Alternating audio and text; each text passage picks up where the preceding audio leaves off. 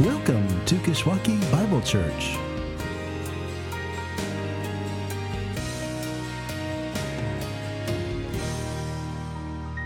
may be seated. Again, welcome to KBC. Welcome, especially. It's good to have you, Milan, Zanka. It's great to be with you again. Uh, got to be over with, with them uh, this past summer. It was a joy to see sort of what they're doing and all that God's doing through them. Got to bring Emmett with me. That was kind of a fun little bit. Got to stay in their shed. So if you know anything about me, building my shed, a lot of that. Like I'm like, oh, they got a better shed. Like I got to make a better shed too. This is great. So that when people come over, they can stay. The shed's not ready though, so you can't stay yet. But again, welcome to KBC. My name is Jesse. I'm the pastor here. Uh, I serve on the elder team. It's, it's good to be back with you. Good to be back up here. Good to be uh, in a new year together and to be starting a new series as we continue in our trek through the gospel according to Matthew. That's what we've been through, uh, going through in the Advent season in Matthew uh, 1 and 2. Really great that Ted took us through Matthew 3 and 4 in the last couple weeks. Now that we get to pick up in Matthew chapter 5. And, and to do so with this series that we're going to call Upside Down Kingdom. Because this is where the king, in a sort of king's speech, lays out for us what living in God's kingdom, under God's king, looks like which happens to look very different than living like this world. And you could even say, almost say, that it's like living upside down. Or maybe better, like living right side up in this upside down world. Jesus is going to talk about all sorts of stuff in this king's speech, which has traditionally been known as the, the Sermon on the Mount. He's going to talk about what kingdom life looks like when it, when it comes to money and sex, anxiety and generosity, relationships and rewards. But he begins with what it looks like to be blessed. And that's what we're going to look at today what it looks like in the, the kingdom of God, living under God's king, to be blessed. And if you have a Bible, I invite you to turn to where Jesus lays that out in Matthew chapter 5, beginning in verse 1. And if you have a, a, a, Bible, you can follow along with me as we focus in on this today, specifically at verses 1 to, to 10. But for a little context, let me read for us, beginning a, a few verses before that, from verse uh, 23 in chapter 4. And you can follow along with me as I do that. Again, as we, we read from chapter 4, verse 23 through to chapter 5, verse 10. This is God's word. It says this And he went out, he went throughout all Galilee teaching in their synagogues and proclaiming the gospel of the kingdom and healing every disease and every affliction among the people. So his fame spread throughout all Syria, and they, they brought him all the sick, those afflicted with various diseases and pains, those oppressed by demons, those having seizures and paralytics, and, and he healed them. And great crowds followed him from Galilee and the Decapolis, and from Jerusalem and Judea, and from beyond the Jordan. Seeing the crowds, he went up on the mountain. And when he sat down, his disciples came to him, and he opened his mouth and taught them, saying, Blessed are the poor in spirit, for theirs is the kingdom of heaven. Blessed are those who mourn, for, for they shall be comforted. Blessed are the meek, for they shall inherit the earth. Blessed are those who hunger and thirst for righteousness, for they shall be satisfied. Blessed are the merciful, for they shall receive mercy. Blessed are the pure in heart, for they shall see God. Blessed are the peacemakers, for they shall be called sons of God.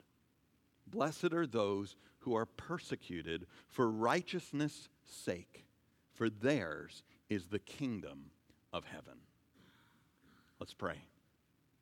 Heavenly Father, as we jump into this series on this upside down kingdom that that your son, King Jesus, inaugurated. I pray that you would be with us to open up our eyes to see that, in fact, that upside down kingdom is really right side up. And I pray that beyond seeing it, you would give us the grace to live within it, right side up in this upside down world. And I pray you do it through the power of the one who got up on that mountain and spoke about that kingdom through King Jesus himself. Lived in it the best, lived in it the most on our behalf. I pray this in Jesus' name. Amen. I have a question to start with today, and it's a pretty simple question. I don't know if, if, if you even have an answer to it or you have to think a bit about it, but this is the question Have you ever met God on the top of a mountain? Have you ever met God on the top of a mountain? And I don't mean the, the sledding hills down at Hopkins Park or, or on Airport Road. I mean a real mountain, a real high mountain with its peak above the clouds and its slope reaching to the sky and its top almost touching the heavens. Closest I've ever been was out west in the Grand Tetons of Wyoming, where out of the flatlands carved by, by God's glaciers, the mountains crest to more than 5,000 feet high. And taking the gondola up to the, the top, you, you ride to above the tree line and, and you actually rise above the cloud line. And you feel that in some ways, by the end, like, like you are pretty close to crossing into heaven itself like you're getting pretty close to meeting God.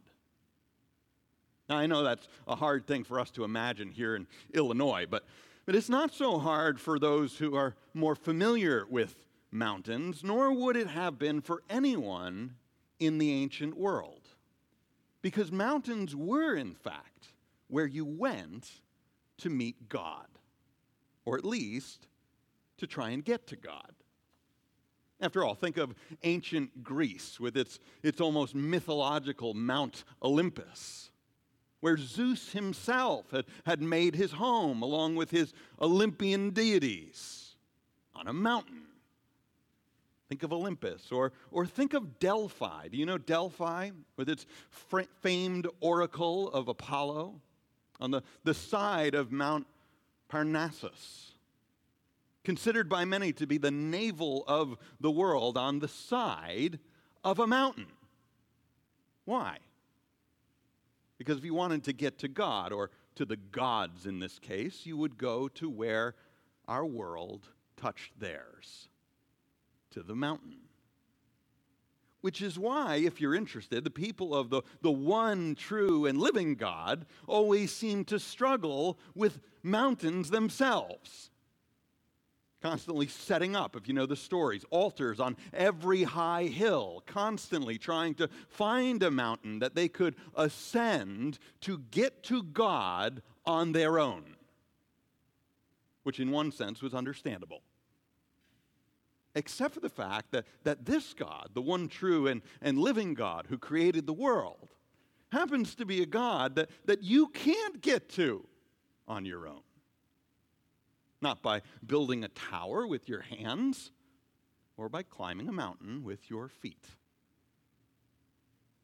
Because the only way you can get to this God is if this God comes down. Which is really what the story of God's people, the history of God's people, is all about. When rather than go and try and meet God on a mountain, God came down and met them. This is the history of God's people. After all, think of where that people began. When, when they became a people, when they were led out of slavery in Egypt and baptized through the waters of the Red Sea, when, when after they had been tempted in the wilderness, they were led to the foot of a mount called Sinai. You remember the story? And it was the Lord who met them there and gave them, through a man named Moses, his law, laying out for his people what it would look like for them to live under him as kingdom priests, God said, under him as their king.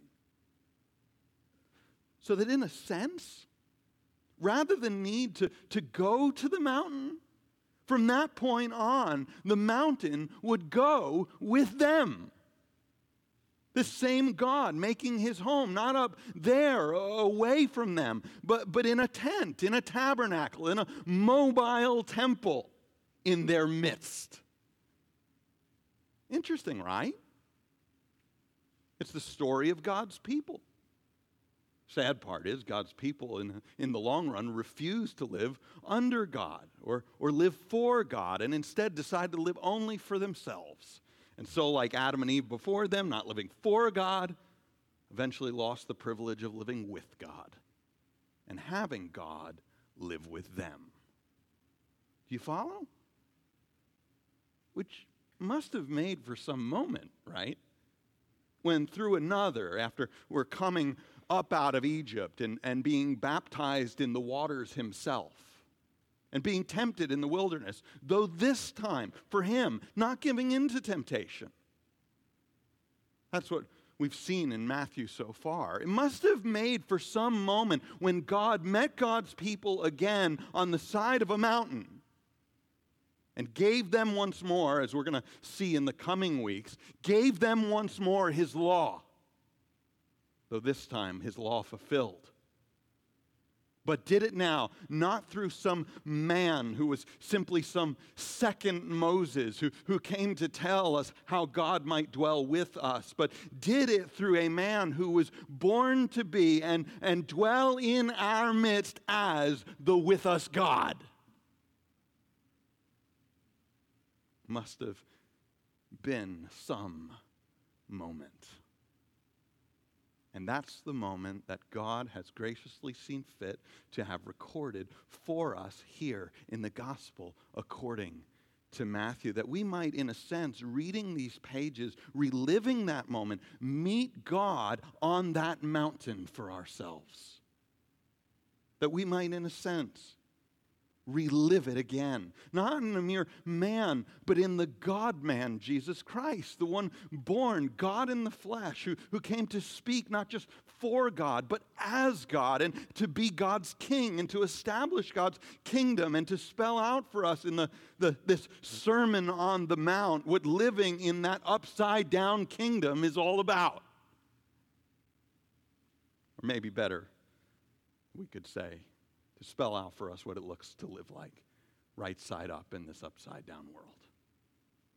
And that's going to be the focus of the next 14 weeks leading up to Easter, this, this sort of crash course that Jesus gave from the Mount on Kingdom Living 101.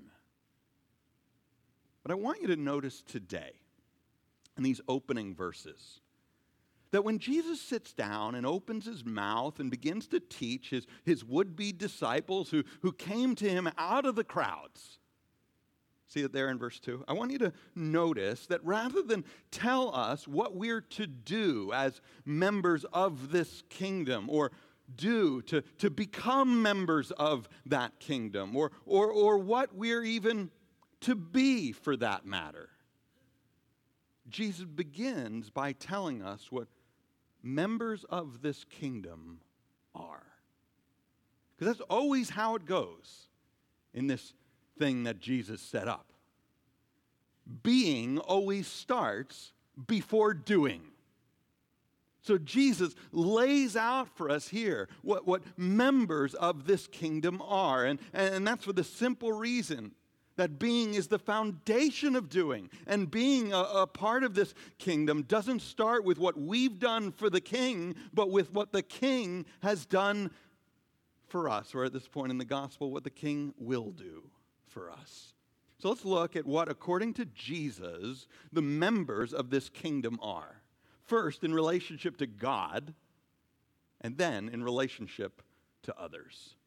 That's how these eight statements in verses 3 to 10 break down, even grammatically, if you, if you really dig into the details. The first four working in on, on our relationship to God, describing those who are blessed in, in relationship to God. And then the second four, working out from there when it comes to our relationship with others. First, with our relationship to God. Notice in verse 3 that the members of this kingdom are described as the poor in spirit.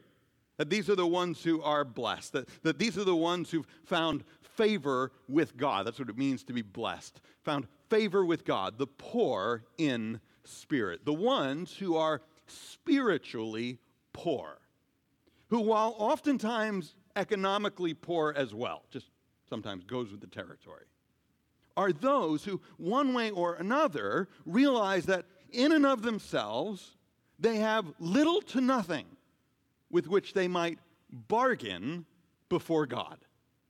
Before they realize that, that, that, that in God's economy, they realize in God's economy, they're not the ones who come to God's market with a wallet full of cash. Right? You ever show up and, and not have money to buy anything? Our kids experience that all the time. We bring them into a shop, they've got nothing. They have nothing. No credit card with a, a, a credit line that's worth anything. No, no, they're spiritually bankrupt and they're poor to the point that, that their account isn't just at zero, it's, it's overdrawn, right? And they're so poor that they've got checks bouncing left and right. Can't even afford to go to McDonald's or get the four for four at Wendy's. Some of you are poor, you know what I mean, right? That's where we go, and it's tight. But rather, what? They realize that their only hope of a, a, decent meal in God's kingdom is if the king steps down off his throne, lifts them out of their poverty, and gives them what they can't afford themselves. It's like when our, our baby crawls over to the couch and wants to get up. She, she doesn't try to, to get up herself, she can't. So, what does she do? She, she puts her hands in the air and cries for help right? This is spiritual bankruptcy, knowing we can't do it ourselves and we just point to her and, and make fun of her. No, we don't do that. We reach down and we, we pull her up, right, with us. We do what she can't, right, because she can't. And that's precisely what God does in Christ, isn't it? Because, like Jesus says, in God's kingdom, these are, in fact, the ones who are blessed. Because, as he says, blessed are the poor in spirit, who realize nothing to thy throne I bring, simply to your Christ I cling. As one other says, as those with a full, there, they, there are those with a full, honest, factual, conscious, and conscientious recognition before God of their personal moral unworth who, who, from the, the outset of even this Sermon of the Mount, this is important to get right at the beginning, who from even the outset of this Sermon on the Mount realize that in and of themselves, they've got no resources to, to put into practice any of what Jesus is about to call them to. And yet, these are precisely the people Jesus is addressing. These are the ones he's, he's calling to that because Theirs, he says, is the kingdom of heaven. Now, notice that. Now, theirs is the kingdom of heaven. Now, even as they wait for the not yet. Notice all the, the other promises in the passage are future, right? The last one, it comes back to, to the first. But, but this one is already fulfilled. Theirs is the kingdom of heaven. Really? You got to ask that, right? Really? Blessed are the poor in spirit. These are the ones to whom the kingdom belongs? Yes, Jesus says, the poor in spirit. Likewise, verse 4 are those who mourn. Blessed are the ones who mourn. Not that they always mourn or are always found mourning, but that, they, that they're always ready to mourn. Over what? Well, to begin with, their spiritual poverty, right? To mourn over their spiritual poverty, who, like a guy named Isaiah, started out on a, on a pretty high horse working for God, but who coming face to face with the holy, holy, holiness of God had nothing left to say but what? Woe is me, for I am lost.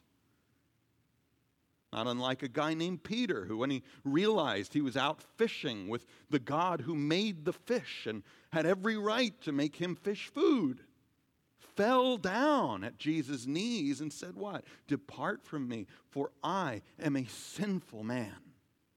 Blessed are those, Jesus says, who mourn, first and foremost over their own spiritual poverty. And beyond that, you could say, are those who, who mourn over the spiritual poverty of our world.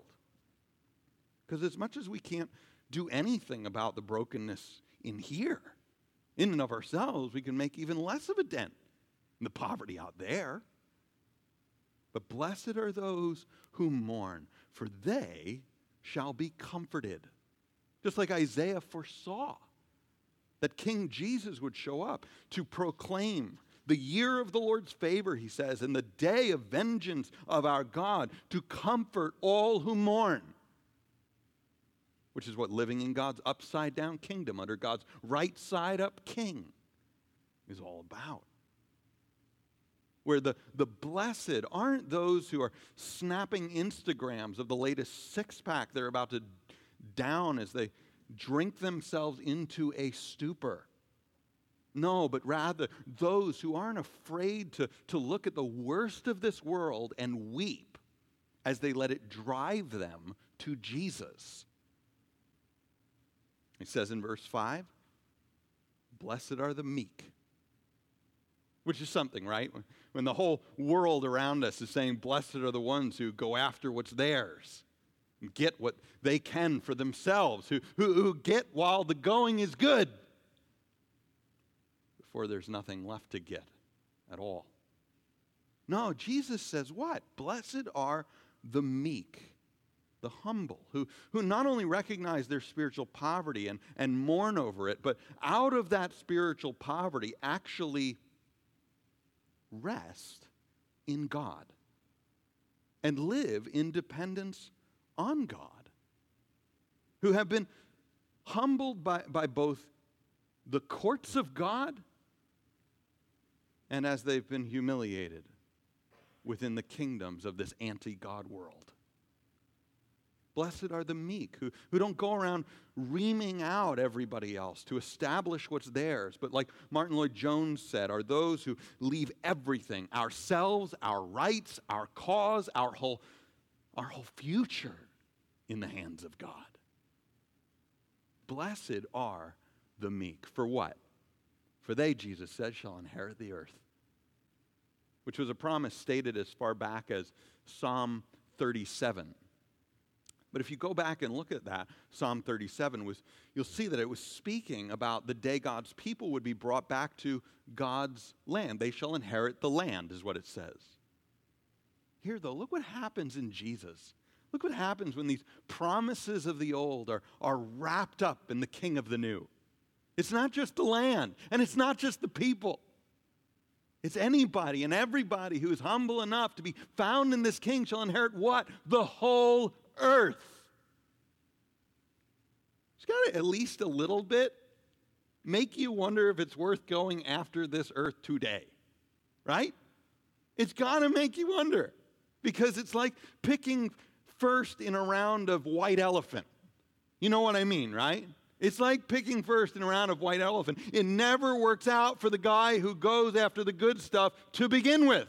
Why? Because somebody just comes around after and steals it. The $50 Starbucks gift card is not going to be in your hand when it's over. You're only going to be left with, with, with some guy's grandma's candles that, that he forgot you were even doing a white elephant, so he ran over and wrapped them up, and that's what you get. It's not worth it. It's not worth it. But rather wait on the guy who's going to, in the end, divvy it all up himself. Jesus finally says, when it comes to our relationship to God, blessed are those who hunger and thirst for righteousness, for they shall be satisfied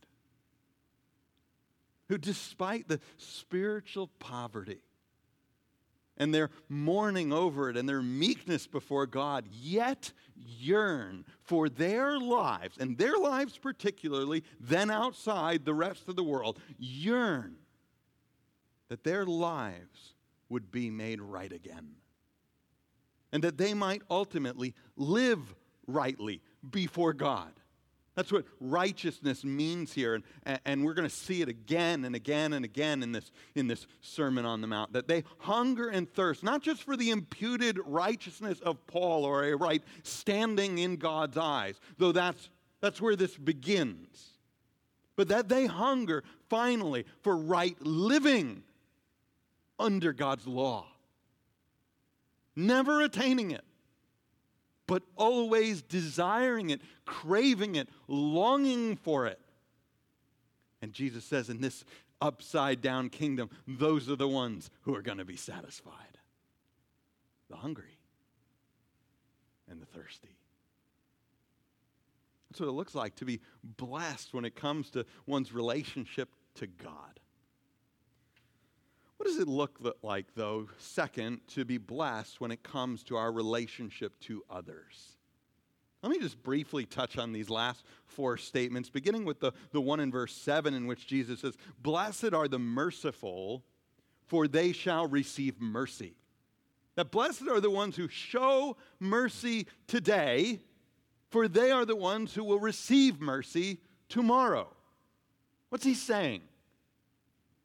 That those who've experienced God's mercy, which is inherent in what it means to be blessed. That's the precursors, to have received some measure of divine favor already, completely undeserved. We've received something already to be blessed that those who've experienced God's mercy in that sense will, will surely be those who extend mercy to others and so prove that they are those marked out by God's mercy as the recipients of God's mercy in the future.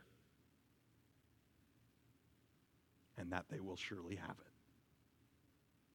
Because again, in this upside down kingdom, it's not the ones who, who deserve it that get it. It's not the ones who deserve it that get in, but rather what? The ones who recognize that they don't, and then are recognized by how they treat other undeserving folks like them. Because you don't, you don't earn mercy by being merciful. Rather, mercy towards others grows out of an experience of mercy shown to you and out of a recognition that your future with God still depends on mercy going forward. Blessed are the merciful, for they shall receive mercy. So, likewise, blessed are the pure in heart. For what? For they, Jesus says, shall see God. Those pure in the sense that they live out of a, a singular devotion to God. That's the the word in its simplest form, like we would speak of pure gold or pure silver, unadulterated by lesser metals, unstained by foreign objects, untainted by outside influences, pure in the sense that these are the, the individuals in whom God has, has grown by His grace a love for God with all their heart, with all their soul, and with all their might. So you find out how they spend their time. It's for the enjoyment of God. How they, how they spend their gifts, it's for the glory of God. Or, or how they expend their resources, it's for the, the work of God. All aspects of life serving a singular purpose, pure. But notice Jesus doesn't just say, Blessed are the pure, right? He says what? Blessed are the pure in heart. It's not a surface thing. It's down deep. Because this isn't just something conjured up, right? Just to, to show off to others. No, it's something that starts way down deep where only God can reach. Won't be long in Matthew before Jesus is calling out those whose purity is only skin deep. No, here Jesus says, Blessed are the ones for whom this goes much further down. You know the song Deep, Deep, oh, deep down, down, deep down in my soul. I love you, Jesus, right? Deep, deep, deep, deep down. That's where this begins. For what? For they shall see God. Those who long for Him and live for Him will someday be the ones who see Him for themselves. These are the ones who are blessed, just as the what? Peacemakers. Those who make peace, who work for peace. Not just keep the peace, but make it. Like their Father in heaven, go after their enemies. Why? To kill them? No. To bring them close and bring them back, and ultimately, if they can, to bring them in. Not that peace is always what we get, but it is what those living in this kingdom go after. Because this is what the king goes after. Which is why the peacemakers, Jesus says, shall be called sons of God. As if to say, male or female. This is how the world is to know that we've got a family relationship to our daddy in heaven son of a, a son of a. But in this case, in all the right ways. A son of God. That we, we display for the world the character traits of our great Maker. By the, the fact that when war is declared, we're not the ones in the fighter jets dropping the atomic bombs in all our relationships. That, that rather we're sacrificing of ourselves for the sake of others, which is maybe how you think through what it means to be a peacemaker. That peacemakers sometimes, right, go to war, both literally and figuratively. Sometimes it's necessary. But what? They don't go to war ever for themselves. If they ever go to war, they go to war to defend the defenseless, that peace might be the end. Which is why Jesus seems to then make the point in verse 10 that blessed are those who are persecuted. When it comes to themselves, blessed are those that are persecuted for righteousness' sake, for theirs is the kingdom of heaven. And even now, right?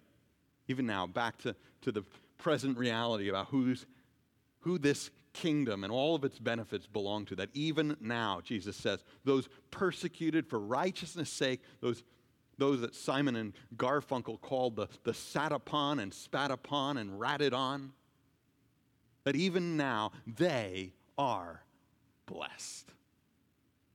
Why? For theirs is the kingdom of heaven. Because when it comes to our relationship to God, our relationship to others, this is what it looks like to be counted among the kingdom. We're going to look next week at how Jesus expands on this final statement and what it means and what it looks like even to be persecuted for righteousness' sake. For now, though, let me just leave you with a question. I'll ask it twice. That way you get it into your head. Here it is Are you blessed? Are you blessed. I don't know what you make of it, but I, am not talking here of the like pre last year Kanye West kind of blessed that he used to sing about or post pictures about on Instagram. I'm talking about the more recent stuff that he seems to be singing about, whatever you make of that, right? The stuff where it really does come back to Jesus and you just hope that that sinks in as far as it can with him. That's sort of asking, are you blessed? First, when it comes to your relationship with God, and then second, right, ask twice, are you blessed when it comes to your relationship with others? First, when it comes to your relationship with God, are you blessed in the sense that you've recognized and admitted your own spiritual poverty before Him? That you mourn over it and over the spiritual poverty of this world. That you, you come to God in meekness as the only one who can finally do anything about it. Like a baby, right, who can't pull herself out of the crib or up on the couch? Do you come to God? And, and despite all the setbacks of life, do you still hunger and thirst for life to be made right again? Or have you just given in to the fact that ah, it's not something I can hunger and thirst for anymore. Never going to happen. Never going to be my life. Or do you still hunger and thirst for it? Are you blessed in the sense that the, the kingdom of heaven is yours? As is the promise of ultimate comfort and ultimate inheritance and ultimate satisfaction, such that the, the promise outweighs the pursuit of what will never comfort, never last as an inheritance, and never satisfy. Are you blessed when it comes to your relationship with God? And are you blessed when it comes to your relationship with others? Would you be marked as a member of this upside down kingdom? By the, the mercy that you extend now to, to those who, who don't in any way deserve it. Because of the mercy that you'll be extended someday. Mercy that you've already tasted. You've already known now in part, need to know in full. Are you one who, who walks in a purity of heart, singularly devoted to God and to the things of God in all spheres of life, without a hint of double allegiance? And are you a peacemaker who'd, who'd rather sacrifice themselves for the sake of others than sacrifice others for their own sake? As far as you are able, like Paul will say, live that lives at peace with all men, and then goes further than that and seeks peace at a great cost to yourself. I pray that it would be so. For me too, more and more. That blessed we would know the blessings that are to come. If it's not, though, and here is the crucial piece as we listen in to this Sermon on that Mount. If it's not, if looking in the mirror, that's not what you see, or looking at life, that's not what you see coming out of you, let me encourage you to look to the King. Look to the King. Because sometimes the, the path that we're called to in the Christian faith is a little hard to get our heads around dying to ourselves, living for, for something later, right? After all, who in their right mind would deny themselves now for a promise of being filled sometime that we don't know when? Our kids aren't the only ones who have issues with delayed gratification, right? But when you look to Jesus, you see the one who denied himself all the way from this Sermon on the Mount, all the way to the Mount of Crucifixion. And then rose again on the other side. The one who's, who's not only tasted these promises for himself, but has secured them on our behalf, taking on himself the, the spiritual poverty of this world, mourning for sin when he had no sin of his own, and mourning for those who had nothing but sin You see, one who said to himself, Come to me, all who labor and are heavy laden, and in me you will find rest for your souls, for I am meek and lowly in heart. The one whose hunger and thirst for righteousness, whose mercy and purity and peacemaking is being satisfied even now in the establishment of a new mountain, the very people of God, where God ultimately descended after Jesus did his great work. That now, in the people of God, we are now where God might be met in us. And if that's not you, that you would see it's the only mountain you will meet God in on top of. That yours would be the kingdom of heaven. Let's pray. Heavenly Father, I pray as we continue over the next 14 weeks this trek through the Sermon on the Mount to see what kingdom living is all about, to see what kingdom living looks like. I pray that even now you'd be working in our hearts as we continue to think on what it means to be blessed. Blessed in our relationship to you, blessed in our relationship to others, what it looks like to be counted a part of the kingdom. And I pray that even now, looking at that upside down kingdom that Jesus came to inaugurate, I pray that even now, this, this upside down world would be, in some sense, less palatable to us, that we would hunger and thirst for something more, satisfied only in Him. Pray it would be so to His honor and glory. Amen.